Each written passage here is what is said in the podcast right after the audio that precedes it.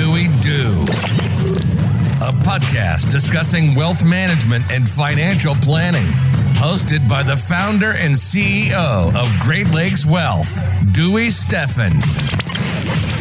Alongside radio personality Kyle Bogey.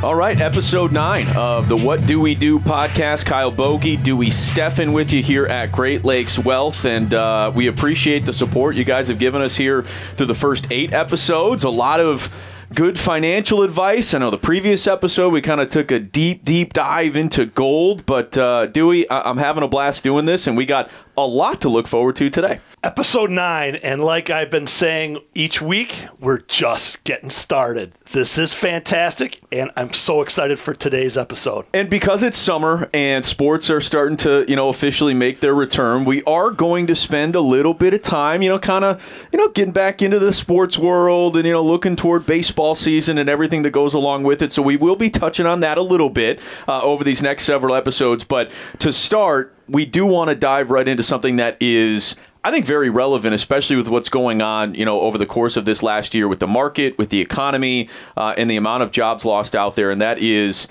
investing. And there's obviously a difference between growth investing, income investing. We'll take a look at both facets of that. We had a great question actually that was asked of us on the Facebook page, so we'll make sure to do that. Yes, right. There's all types of styles and all ways to invest, but today we're going to kind of just go straight forward with income investing and growth investing. And there's all sorts of subsets, but today we'll kind of keep it simple, stupid, if you will. KISS. I like that. KISS. We also here at Great Lakes Wealth say KISS, keep it safe, stupid also. So we will do the KISS and we're going to go uh, a little bit into income investing versus growth investing the truth may lie somewhere in between if you're uh, if you're a diversified investor, but we'll get into it for sure. And again, we appreciate you guys downloading, subscribing, rating, sharing, all of it, uh, and we appreciate the feedback you guys have been giving us as well. So let's go ahead and uh, and just get started here with what we just basically touched on. So there was a question that was asked, uh, you know, earlier this week of the approach that you should take if you're looking for income versus long term growth, and then, of course, vice versa. And I think this is fascinating because this has been one of those years where the market went way down. And so people were clearly thinking long term, but also thinking about trying to make some money along the way and maybe cash out a little bit. I guess, in your expert opinion, what is the biggest difference between income investing and growth investing? Well, and off of that question that came in, kind of hits to the point, which is do you put all you have in one time? Go for it, all in, versus in you know in uh, piles or um, dollar cost averaging. It's called a little bit at a time, over time, versus one big pile in. So that was kind of got me thinking about it. And on the income side, are you trying to, again, generate income to subsidize your current income, or are you trying to grow assets in your portfolio? Here, we also sometimes ask clients, are you trying to make a killing, or are you trying to not get killed, right? Are you trying to become wealthy, or are you trying to stay wealthy? So it really depends on where you're at and what you're trying to accomplish. So, you know, to answer the question uh, succinctly, income investing is really for those that have the pile of money that they would need to live off the interest, if you will, or the income that's generated and not touch the principal versus growth investing, I think is more for those that that pile of money doesn't need to generate any type of cash flow for the uh, the person who who's investing it. Yeah, absolutely. So so growth investing would be more so the the long term it out you're not going to touch that money for 30 40 years essentially until you're retired type of type of situation Yeah, typically everything's subject to change, but but typically Warren Buffett has a great quote, which is if you don't find a way to make money while you sleep, you will work until you die. How does that sound, right? Um, and so, and we talked about this in a prior episode. The average millionaire has seven streams of income, and that income comes in different uh, categories, if you will: active income, passive income, retirement type of income. Ten broad sources of that income would be employment income, if you're still working. I think we're all working right now. Uh, capital gains income, interest income, dividend income, rental income, royalty income, guaranteed and tax sheltered income, 401k, IRA, retirement income, pension income, social security income. A lot of different sources of income that you could have to subsidize your employment income or just your monthly, you know, um, expense needs, right? Mm-hmm. And so, along those lines, there are government bonds that you can invest in. And right now, a government bond, depending on how long you go out, may only pay you 2% interest for 10 years, right? 2% interest per year for 10 years for a 10 year treasury. Not even quite that high, frankly. But in that case, a million dollars that you put into a 10 year treasury, you're only going to get $20,000 a year of interest to live on. Mm-hmm. Right, less than two thousand. Probably not enough. Yeah, probably not enough. You're going to d- dive into the principal. You follow me? Mm-hmm. Versus a different type of bond, a corporate bond. Maybe you can get four percent interest, but then you have to worry about is that corporation safe and sound and this and that and the other. So four percent interest. Now you're talking forty thousand dollars a year on a million dollars, and you can get high yield or what they call junk bonds, and maybe you get eight percent a year on your money. And now you got you know eighty thousand dollars a year if it's an eight percent bond. So that's again analyzing what you're going to live off of or monthly cash flow versus in the growth investing scenario that million dollars may not pay any interest out per year and will grow. A great stat that you and I talked about before the show was Amazon. You've heard of Amazon.com? Uh, very familiar, yes. Okay, great. well, it went public back in, I think, 1997. May 15th rings a bell. If you would have put $10,000 in Amazon com company stock the day it went IPO, and you just let it grow. There were no dividends paid out, nothing that came back to you. You would have had May 15th of this year over $12 million. 10,000, 13 years later, 12 million. Here's where it even gets more crazy. Because of the number of shares bought back then, the price May of this year was around 2400 a share as of you know today or tomorrow, call it three thousand a share. You actually have closer to twenty million dollars. So an extra eight million bucks between friends in a few months of investing because of what you did way back when in the growth investment of Amazon.com. That's insane. And I'm assuming you have the next Amazon already in your back pocket, right? Like, how are we going to pool some money together and turn it into to $12 million over the next 23 years? You got to have a couple of companies, right? Well, I would tell you again, there are going to be a couple but then you'd companies have to kill out me. there. well, we're just we're rolling up our sleeves and we're doing the work, and everything's changing by the day. But there absolutely will be some of these growth companies that are, um, you know, brand new, infant, small cap, whatever you want to call them, that absolutely will probably have that same you know type of trajectory. Can't say ten thousand to twelve million, but regardless, that's the benefit of investing. Uh, simply put. Yeah, you kind of mentioned it. Uh, you know, with Amazon, we'll just use them specifically. But you know, you said in May, twenty four hundred a share. Now, you know, up to you know three thousand a share. You know, again, an extra eight million dollars potentially if you had invested that ten thousand dollars way back, you know, in nineteen ninety seven and capitalized on that. So, is that the opportunity that you're talking about right there too, where it is income investing, where if you see company like Amazon other companies that dipped while the market was down. You invest in them knowing full well, you know, or at least you had a hunch that over the next couple of months they were going to get back up. And at that point, you, you cash some of that out. Is that kind of along the lines of, of income investing a little bit? Uh, it can be, but not really. Okay. I mean, that's more, you know, timing the market or just taking advantage of opportunities. And that would be whether it's in investing in the stock market versus, you know, even buying real estate. If you bought a house and then, you know, three months and you plan to live there forever, and then three months after you bought it, someone came around, knocked on the door, and wanted to pay you twice what you paid, you'd have to decide, well, we were going to stay here forever versus I'll take that cash, right? And so a lot of it's um, dependent on future events that happen.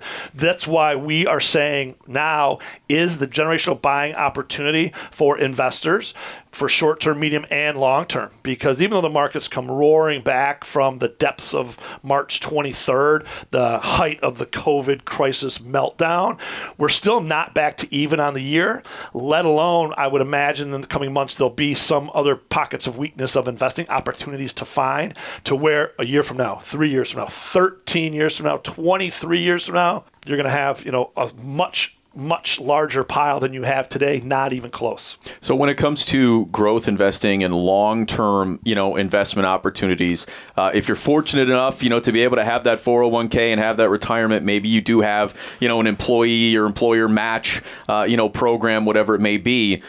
I'm assuming on top of something like that, if you are financially inclined, being able to find investments that can grow over the next 30, 40 years and maybe be a little bit safer, that's something I'm, I'm assuming that you would advise, you know, people doing as well. And that's more what the long-term, you know, growth investment is.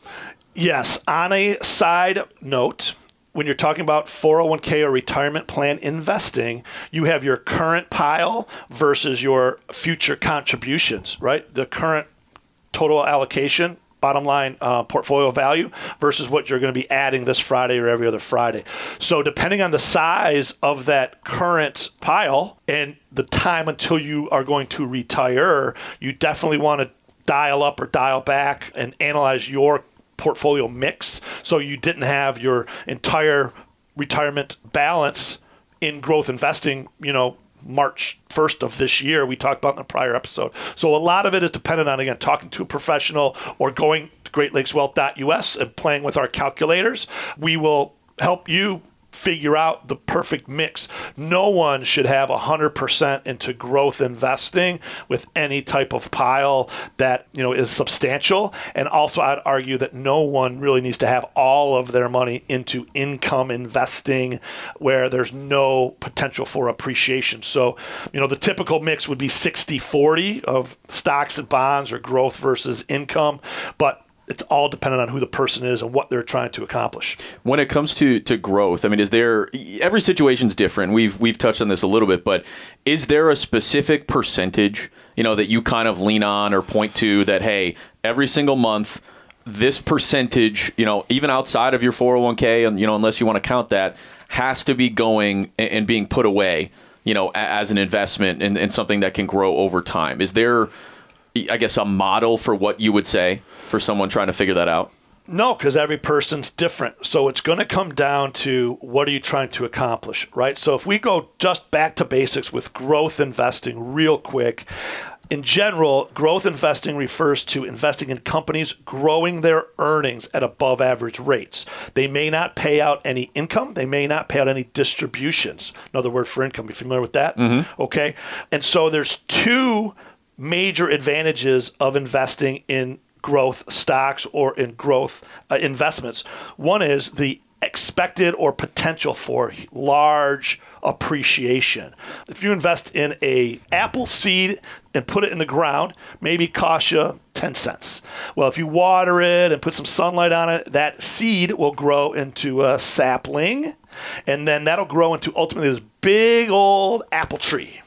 Takes many, many years, 23 years, if it's the Amazon apple tree, and actually it should be the Apple apple tree, if that's all another company. We, I digress. But with that, right, you um, want huge growth opportunities, and that's what again, growth investing means. Number two is besides the long term potential huge capital gains, also is some tax treatment too. Income investing, you typically have to pay income tax, and there are exceptions to that, versus growth investing is long term capital gains, which are at this point you know, at a much better tax treatment than income investing. All that to say that if you need to live off of any of that investment, you're going to actually have to sell out or take out part of your investment and it's not given to you in terms of a distribution or income. You're actually they're going to have to sell part of your investment, and maybe that defeats the whole purpose.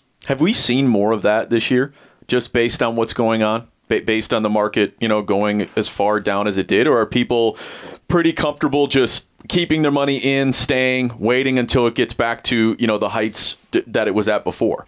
Or are we seeing more people take some out? And you know, has it changed a little bit this year because it's so unique?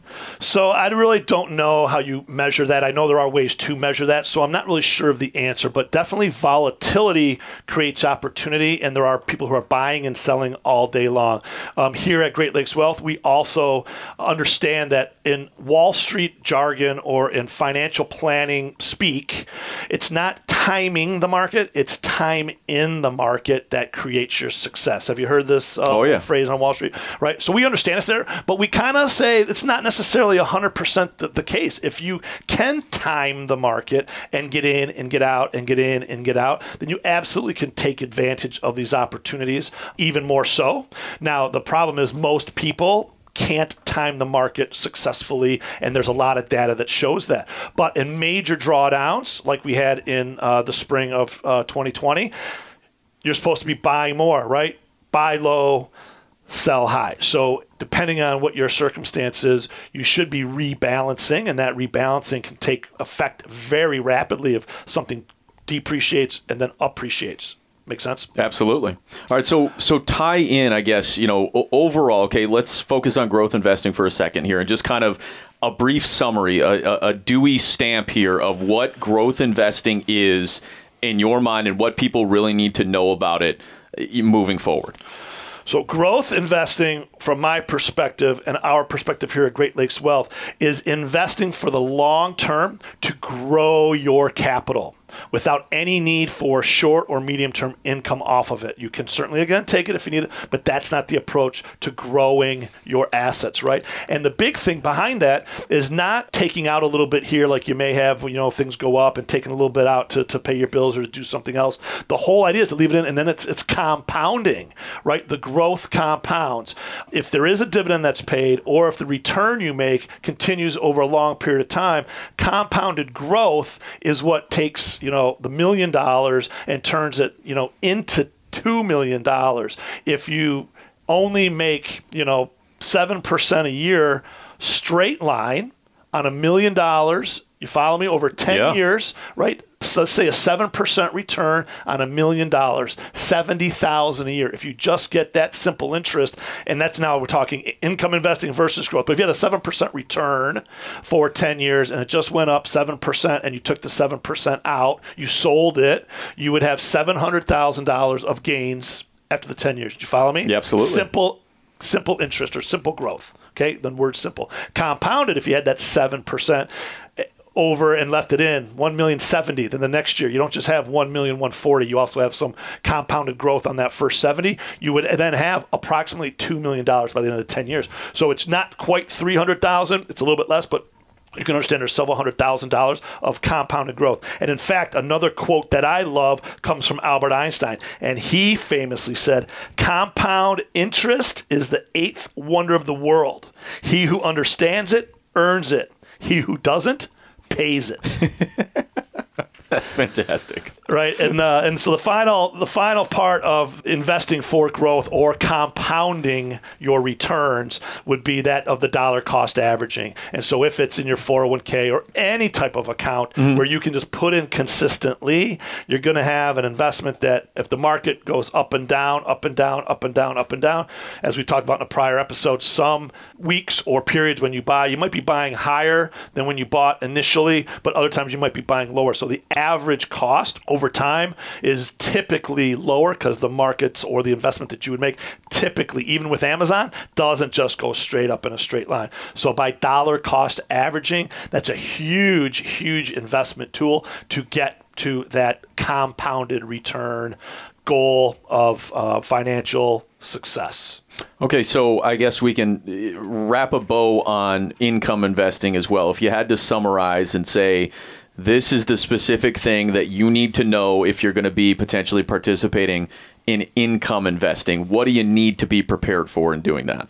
So, income investing, if you're going to live off of that income, then you need to have a much larger starting point pool of money, right? If you want to just live off the interest or live off the income, you're going to have a much larger pool to get to generate that amount of income. I mean, who right? doesn't have a million dollars in the bank, right? You know? Well, again, if you've got your seven, um, you've got your seven silos, you've got your seven sources. You're you're uh, you're one of those in the in the in the in the select group. You're getting there. You're getting Yeah, there, you're in the club, yeah. Right. So income investing then breaks down to the amount of safety that you're taking with your investments. So income investing, you can put it into government bonds.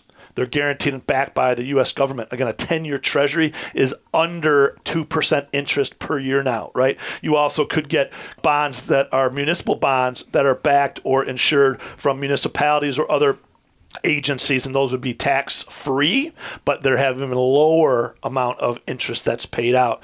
Behind that would be corporate bonds. So you can invest in bonds from private or public companies, and those would pay more than the government, but they're not guaranteed or insured. And so let's say you can get 3% versus 2% uh, from the government bond. So the next one on the list would be real estate investing. You can do it through uh, investment vehicles like ETFs or through these things called REITs. You can invest in real estate and maybe get a five, six, seven percent return on your money. Obviously, investing in real estate may not even be liquid, but even if you can get in, it might be more risky than investing with the U.S. government or with corporations. Follow me, Kyle? Absolutely. Okay, so then the next one would be high dividend stocks. So income investing in some stocks that are built to just generate dividends, typically known as utilities. Again, these REITs, other income generating stocks, you can maybe get six, seven percent return, but you're going to be subject to the principal fluctuating. Next on the list would be uh, mutual funds that have a combination of different interest bearing vehicles. Same thing, six, seven percent interest, but you're going to have to deal with the daily fluctuations of your principal. Uh, you do have MLPs, which are master limited partnerships. They can be specific specific to industries like energy. They have to pay out most of their earnings. They don't necessarily get complicated, but they have sometimes income streams up in the 8 or 9% interest. But now you're talking potential risk of permanent loss of your capital. So the more you try to make an interest, the more that you may be losing your investment. Now all of a sudden, it really wasn't an income investment like you thought. It's more of a growth investment that just didn't work out. Right? What do you mm-hmm. think about that? Yeah, I mean, it's just it, so really every situation is completely different, and it comes down to what you're trying to get out of your money. And but overall, what what I'm kind of getting out of this is the growth investing, taking your time, not looking at the money, not doing anything with it, just allowing it to compound and grow. That's going to be your safest and, and best bet if you don't need that money in the short term. Again, it depends. So yes, mm common sense or you know simple sense, or I guess just uh, discussing it through maybe, but it's nothing's hundred percent one way or the other, right? So it really depends on the opportunity that's there. I would argue right now, Kyle, that maybe parts of the stock market in the short term are too high. So you're going to invest in growth stocks today. Amazon is over three thousand a share. It could come back to just where it was in May that we talked about, from three thousand a share to twenty four hundred a share. You basically uh, will lose twenty percent percent of your uh, capital right out of the gate, right? So again, timing is part of it, and maybe you just buy a little bit of Amazon right now. Big shot like you at 3000 share instead of buying three shares for you know 9000 just buy one share today see what happens and then buy another share and then another share. So it's not as simple as just hey well i think long term if you have all the time on your side you might as well go with growth investing. Not necessarily the case at all right? And along those same lines you don't even have to be invested in um, the stock market. On the income side you could invest in a private small business. You could become a franchisee you know of a fast food franchise or a dry cleaner franchise. I don't know if I would do that now with everyone working from home. But at the same time, it's not always investing just in public vehicles. A lot of people invest in real estate because real estate, if you have an apartment building or even a single family home that you rent out, right, that tenant pays you income on a monthly basis. So another benefit of income investing is potentially actually the appreciation that goes with it. It wouldn't be growth type of returns, but again, if you buy some real estate, I, you you hope that real estate value, the property value goes up while that tenant is also paying you that rent. So it's not black and white. It's not all one way or the other. Again, truly a diversified portfolio. Here's where we go with the bottom line, Bogey. The bottom line would be a truly diversified portfolio has a combination of growth and income, cash, bonds, stocks, real estate. Hit it from all angles. As we talked about last week, even some gold and precious metals. Gold doesn't pay any income and it may not even grow. It just might be your ballast in times of distress. So I'll leave it there in terms of growth versus income. You need to actually have a diversified portfolio.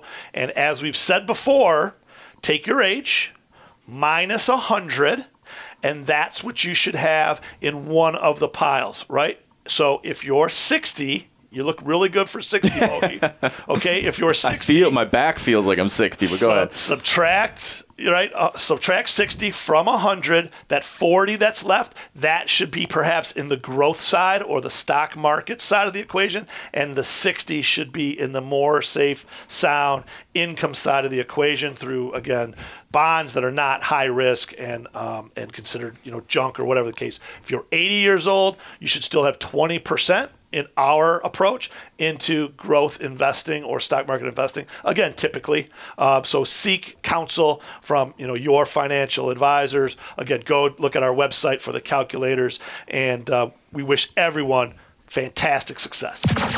Hi, this is Dewey Steffen, CEO of Great Lakes Wealth. Are you interested in investing but aren't sure where to start? At Great Lakes Wealth, our mission is to provide Wall Street solutions with Main Street values to our clients and the communities we serve. We offer a qualified, experienced, and dedicated team to each and every client.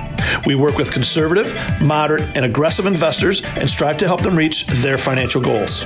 So if you have at least $100,000 to invest, please visit our website at www.greatlakeswealth.us or call me, Dewey Steffen, at 248 378 1200 to learn more. Thanks for listening, and I hope you enjoy the rest of the show. All right, well, a perfect transition here uh, because we got to talk about a little bit of baseball. You brought your uh, your old English D uh, quarter zip that you got there, the uh, the Nike one, and baseball is officially back. Now, it was a pretty nasty public uh, back and forth between the players association the owners the league everything that was going on with it but now that it is here 60 games sprint to the finish there is a little bit of excitement, even for, for me, who's as cynical as they come. You got to be fired up for baseball to be here. I am ecstatic. Baseball is back in the D, Bogey. Right? They That's just right. played their home opener yesterday. Right? They, it's it's here, fired up. Little Um, different right now, but that's okay. Uh, yes, there's uh, there's crickets at the stadium, but on TV, baseball's back. Okay, so what what do you expect out of this this 60 game slate? Obviously, the Tigers are not trying to win right now, even though they did make a couple of you know one year free agent signings in the offseason. CJ Cron adding a little bit of power in the middle of that lineup for like what the 20th straight year. Miguel Cabrera looks like the best shape he's ever been in in his life. Who knows what you're going to get out of him? But I will say, for me at least, the starting rotation for the Tigers, Spencer Turnbull, see if Michael Fulmer is actually ready to go. Matthew Boyd has been good. I don't think he'll ever be, you know, this great pitcher. And then we'll see the, the mystery that is Casey Mize. Is he going to be up with the club? Is he going to be sent down? How is that whole thing going to, you know, unfold? But if you have starting pitching, and we know this as well as anyone from 06 all the way up until, you know, 2014, you can compete. I don't know that Tigers are there yet, but starting pitching is going to give them a chance in a 60 game condensed schedule to, to at least be around for half the season, I think. Tell me I'm wrong. This is your wheelhouse, so I'm going to ask actually just ask you a few more questions to dive Perfect. deeper. Okay, so you know what is the outlook for the Tigers this year? From your perspective, I'm certainly aware of the pitching and the pitching rotation, the opportunities that come with solid pitching. But you also need the hitting, right? And you need nine players that are coming to work every day and producing. So in this town, we had back in 1984, baby, bless you boys. And then from 06, you know, with the last run that we had, how fantastic was that? Getting to the World Series and then just getting swept, right? Should have won it. Unbelievable. right. Yeah, go ahead. But anyway, but with that, I mean, what what are your predictions? You know, for the year, yours, but also maybe what are the team's expectations? You know, are they? It's one of those things. Well, is it still a rebuilding year? Are we in like the fifth or fourth, or whatever the number is? Is this the, another rebuilding year? Is it making the you know playoffs is great? Wild card? Is it winning a pennant? Is it going all the way to the World Series? I mean, Well, you know, what is it? If I had my druthers, um, I'll, I'll at least just say this. Lose as many games as possible, get that number one pick again, right? I, I mean, that that's really is the best thing for the organization moving forward. But we haven't had sports in months. You have 60 games. For the first time ever in, in baseball, every single game matters. Okay. And, and I think that's going to be really good for the sport. I think it's going to make them really look at potentially reducing the amount of games they play moving forward from 162, maybe down to like 130, 120, because they're just, it was cluttered. Playing every day, those games don't necessarily matter Kyle, as much. let me interrupt you. There's this thing called cash, baby. It's There all is. about the money, okay? And these owners are very much about the money. Obviously, we saw that play out publicly, uh, you know, over the last couple of months. But in a 60 game season, can a team get hot? Can a team ride, you know, a, a strong starting rotation? Add in some power there in the middle of the lineup with the Minnesota boys that they brought in. I mean, CJ Cron has had a, few home runs here, you know, in the summer training period or whatever you want to call it out of Comerica Park. Can Miguel Cabrera actually, you know, kind of find his stride again? I don't know. He looks great, sure. What does that ultimately mean? I don't know. Maybe playing a 60 game condensed season for him is something that he needed, you know, here moving forward, where he can be, uh, you know, healthy for that, you know, entire period of time in the middle of the lineup. That would obviously be huge for this team, but it does come down to the the outliers, the other guys. You know, can Jacoby Jones get his back going? I don't know. We know what he can do, you know, certainly defensively, but there's a lot more, you know, that that goes into being a quality major league player. You got to be able to do it all. So I'm intrigued to see that. I I would imagine the Tigers are probably going to be in it until maybe the 20th, 30th game, something like that, and then maybe things kind of fall off a cliff. But I think there's going to be moments that fans look at and go, well, this is exciting. You know, there's some young players out there doing well. Hopefully, Casey Mize is starting, you know, every five days, whatever it may be. We get glimpses of some of these young players maybe a Spencer Torkelson. I, I doubt it, but you know those are things that I'll be looking for and I'll be excited about. They're not making the playoffs, at least in my mind, they're not. But if they can give us a few nights, even with the Crickets out of Comerica Park, like you said, that'd be great. You know wh- why not? We we desperately need sports.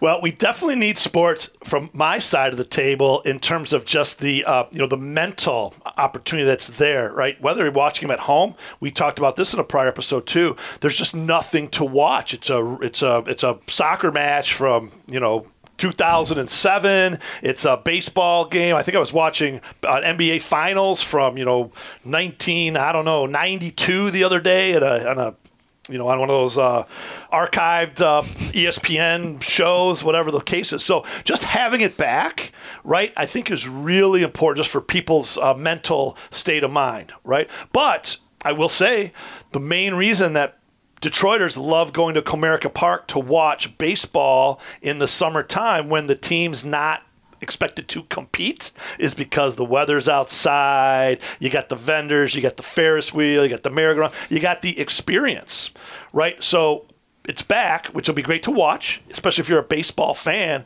But for the family to go down there is part of it that's still going to be missing.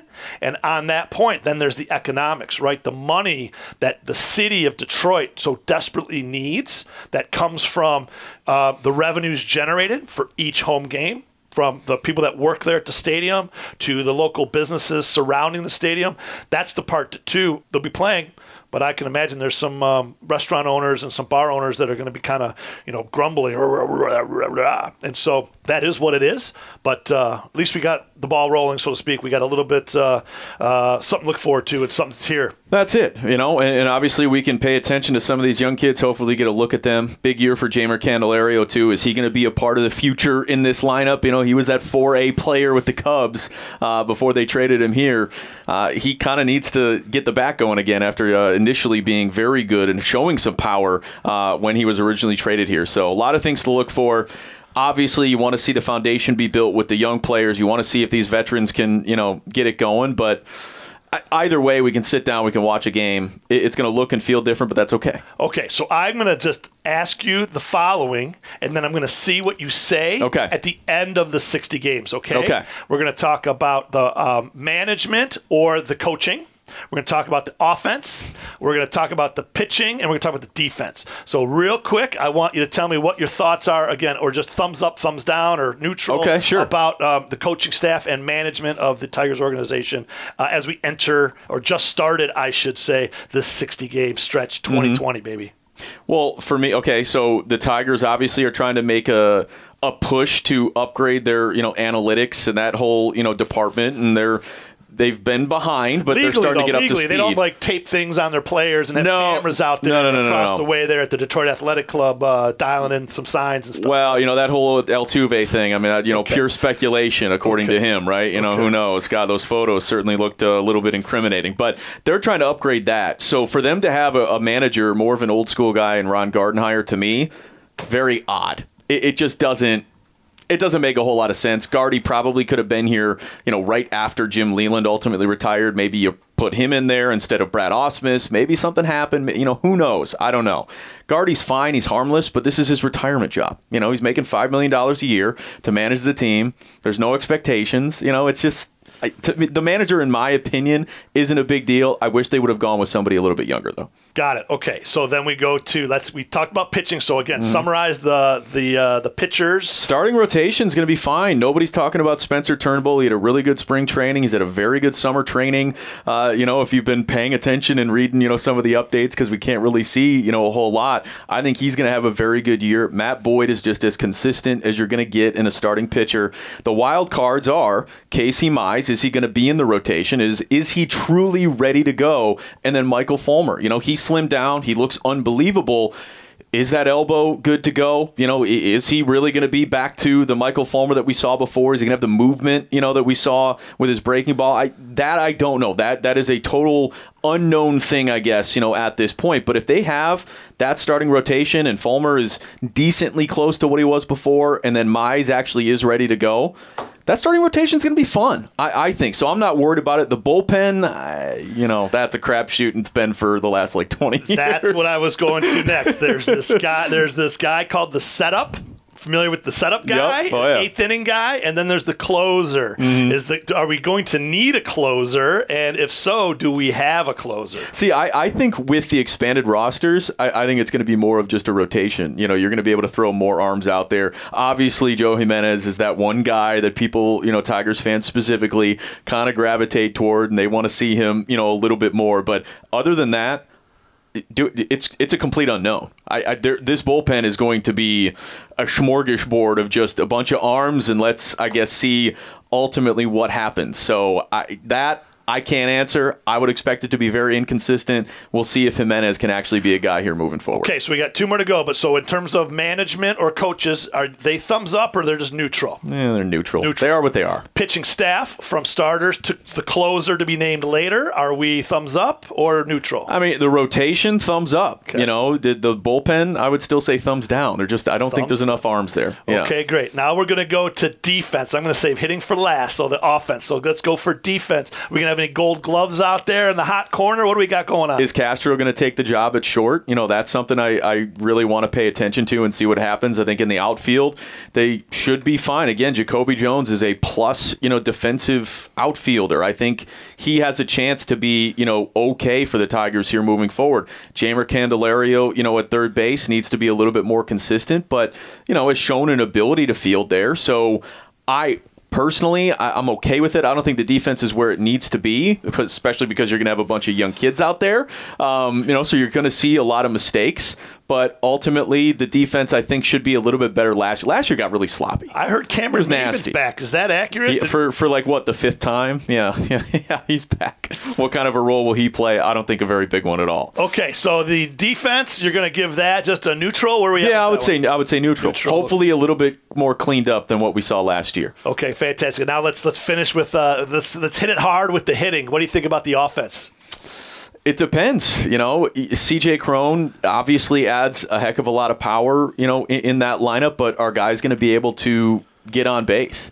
You know, that that's one of those things. And the Miguel Cabrera being in the middle of that lineup, uh, what is he going to look like? You know, is Niko Goodrum going to be a factor as, you know, kind of that utility guy? He's shown something with his bat. He needs to be a little bit better defensively, you know, to, to play a little bit more, I think, for Guardy. Um, other than that, though, I think it's really dependent on Miguel Cabrera and then who is around Miguel Cabrera. Where's Cron going to bat? You know that those are the factors I think that will ultimately determine how well they can put an offense together and how many runs they can put on the board.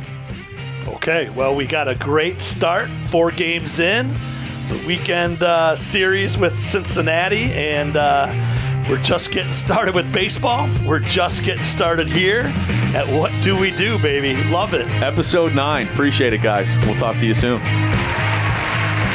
Opinions expressed in this program are for general information purposes only and are not intended to provide specific advice or recommendations for any individual or any specific security. It's only intended to provide education about the financial industry. To determine which investments may be appropriate for you, consult your financial advisor prior to investing. Any past performance discussed during this program is no guarantee of future results. Any indices referenced for comparison are unmanaged and cannot be invested into directly. As always, please remember investing involves risks and possible loss of principal capital. Please seek advice from a licensed professional.